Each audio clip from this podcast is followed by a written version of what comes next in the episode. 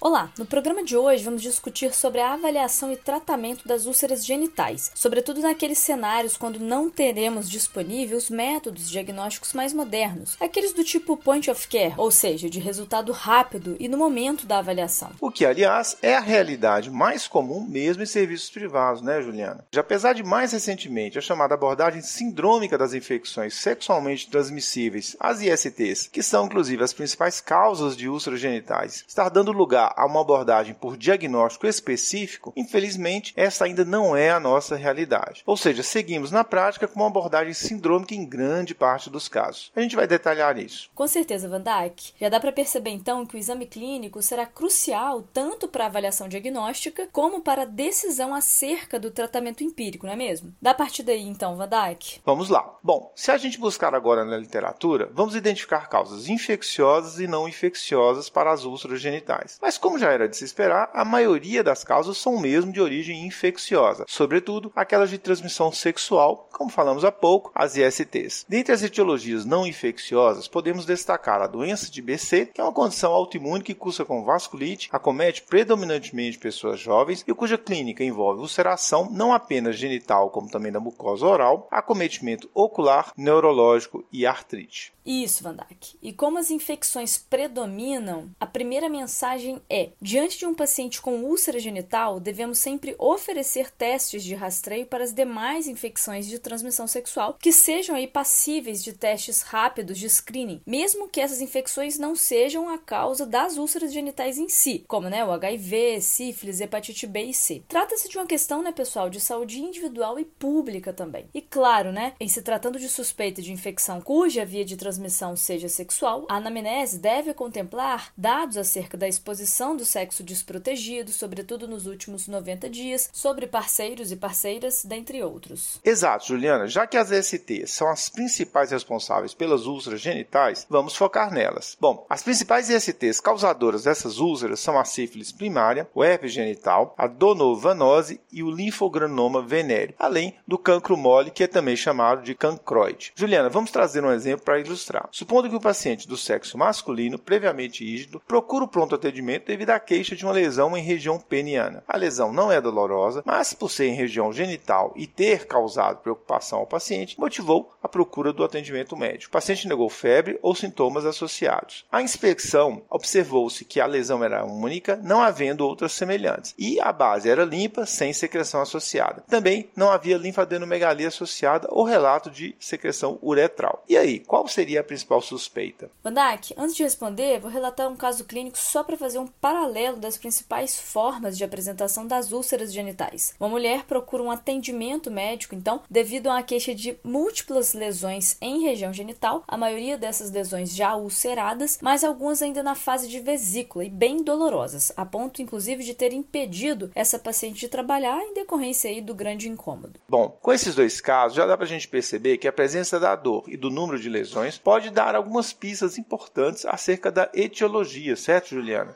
Exatamente nesse ponto que eu queria chegar, Van Dijk. As principais causas infecciosas de úlceras genitais incluem a sífilis e o herpes genital, mesmo em indivíduos imunocompetentes. Na sífilis, a lesão típica é como a descrita no primeiro caso, ou seja, em geral indolor, única e de base limpa, sem secreção associada. Já as lesões relacionadas ao herpes genital geralmente são múltiplas, além de bem dolorosas. No herpes, inclusive, pessoal, as lesões iniciais são do tipo vesículas, que acabam se rompendo, né, levando à ulceração, que nada mais é aí do que a perda da continuidade da pele. Juliana, e somente com essas características clínicas é possível a gente fechar o diagnóstico de alguma dessas infecções? Pois é, Vandak, infelizmente não. A gente precisa aqui se atentar a algumas pistas para diagnósticos diferenciais. Começando pela sífilis primária ou cancro duro, cuja manifestação é representada pela úlcera genital. Como falamos, em geral é uma lesão indolor. Pode até incomodar, mas é na menor parte dos casos. É única e pequena, não ultrapassando aí 1 a 2 centímetros, e tem uma base mais seca ou pouco exudativa. Pode haver linfadenopatia associada e, quando houver, é leve e bilateral. Sintomas sistêmicos, como febre, mal-estar, geralmente não aparecem. Em outras palavras, passa despercebido, né, Juliana? Passa e muito, Van Dijk. E aí que mora o perigo, pois é principalmente nessa fase que ocorre a transmissão. Por conta disso, caso não haja possibilidade de confirmação diagnóstica por teste sorológico, é preferível tratar empiricamente. A gente já vai falar sobre isso. Só completando, Juliana, a lesão da sífilis primária se resolve espontaneamente em cerca de 3 a 6 semanas, mas quando não tratada, essa doença pode evoluir para outras fases, como a sífilis secundária, que se apresenta com racho cutâneo maculopapular, em geral difuso, envolvendo inclusive palma das mãos e planta dos pés, além de sintomas sistêmicos proeminentes e de linfadenopatia generalizada. E sobre a lesão do herpes genital, Juliana, quais são as outras dicas? Então, as lesões herpéticas começam como pápulas, que no início podem ser indolores ou apresentar apenas o incômodo local, ou mesmo um prurido, que evolui então para a vesícula e posteriormente para a úlcera. Nessa fase, né, geralmente há muita dor. As lesões são múltiplas e podem acometer inclusive a região anal. Com relação a sintomas sistêmicos, podem ocorrer febre, mal-estar geral e linfadenopatia, sobretudo na prima infecção, né, Juliana? Isso, Vandak. Quando primário, o tempo de incubação do herpes genital em geral é mais curto, em torno aí de 4 a 7 dias da exposição sexual desprotegida. Mas como sabemos, essa doença é recidivante, podendo haver inclusive vários episódios anuais, pois ocorre a eliminação do vírus no organismo. Ao passo que na sífilis, o tempo médio de incubação é um pouco mais longo, em torno aí de 21 dias, mas podendo chegar até 90 dias. Juliana, você comentou que tanto a sífilis primária quanto o herpes genital podem cursar com linfadenopatia. Pensando por aí, a gente tem que lembrar de outros diagnósticos diferenciais, não é mesmo? Pois é. As outras ISTs que cursam com úlceras genitais e que se apresentam com aumento dos linfonodos inguinais são o linfogranuloma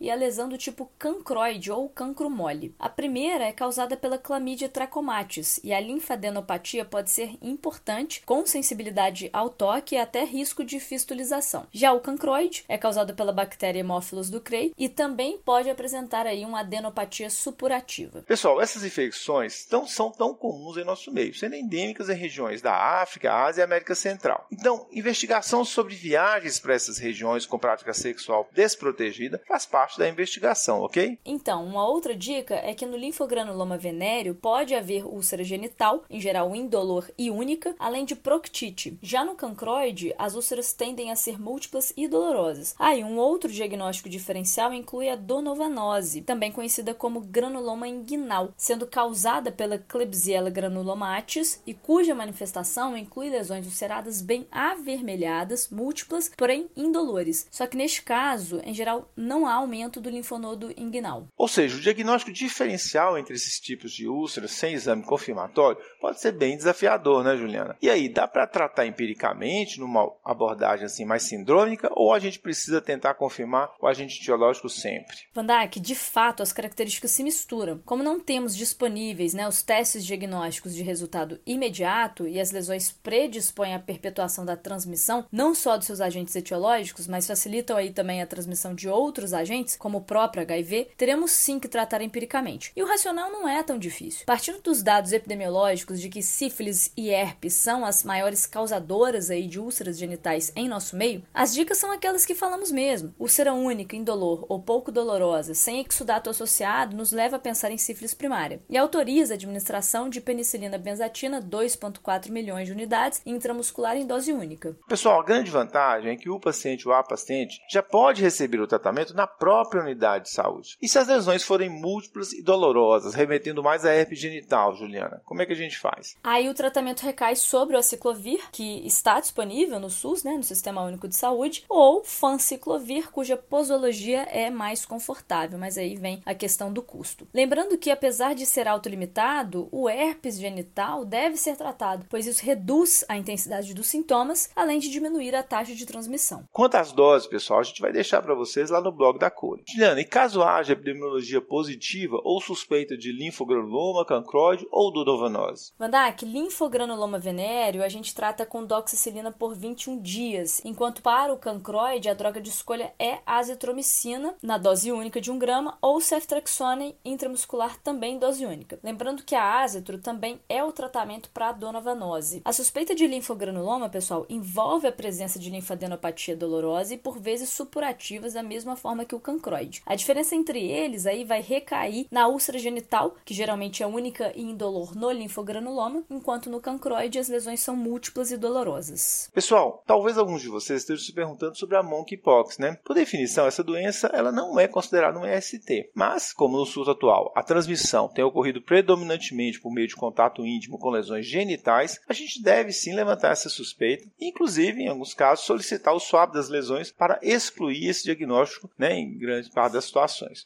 O episódio de número 105 do Corrida é sobre a varíola dos macacos. Confere lá. Juliane, caso tenhamos teste diagnóstico disponível para a investigação dessas úlceras, vale a pena a gente fazer? Então, a pesquisa do herpes deve ser feita por suave da lesão com técnica de PCR. A sorologia não tem valor, já que o IgM para o herpes pode ser falso negativo. Já a pesquisa para sífilis se dá pelo VDRL, um teste não treponêmico, que caso venha numa titulação detectável, deve ser complementado pelo FTABS, um teste por sua vez treponêmico e portanto mais específico, mas cuja positivação pode levar vários meses para ocorrer e na verdade eles tendem a permanecer positivos após uma infecção. E pessoal, não comentamos aqui sobre a gonorreia, que apesar de muito prevalente, não cursa com úlcera genital. Essa condição deve ser investigada principalmente nos casos de uretrite purulenta, corrimento nas mulheres, né, ou de doença inflamatória pélvica. Mas a gente deve considerar tratá-la empiricamente em pacientes assintomáticos que têm exposição de risco como estratégia de saúde pública, na verdade. Neste caso, o tratamento ele é feito com ceftriaxona e M dose única. Bom, e por hoje ficamos por aqui. Com roteiro e edição de Vandac Nobre e Juliana Vieira e produção de Bernardo Levindo, este foi mais um Corrida de Leito, o podcast da Cura em Lab. Agradecemos e esperamos tê-lo conosco novamente em breve. Até a próxima semana.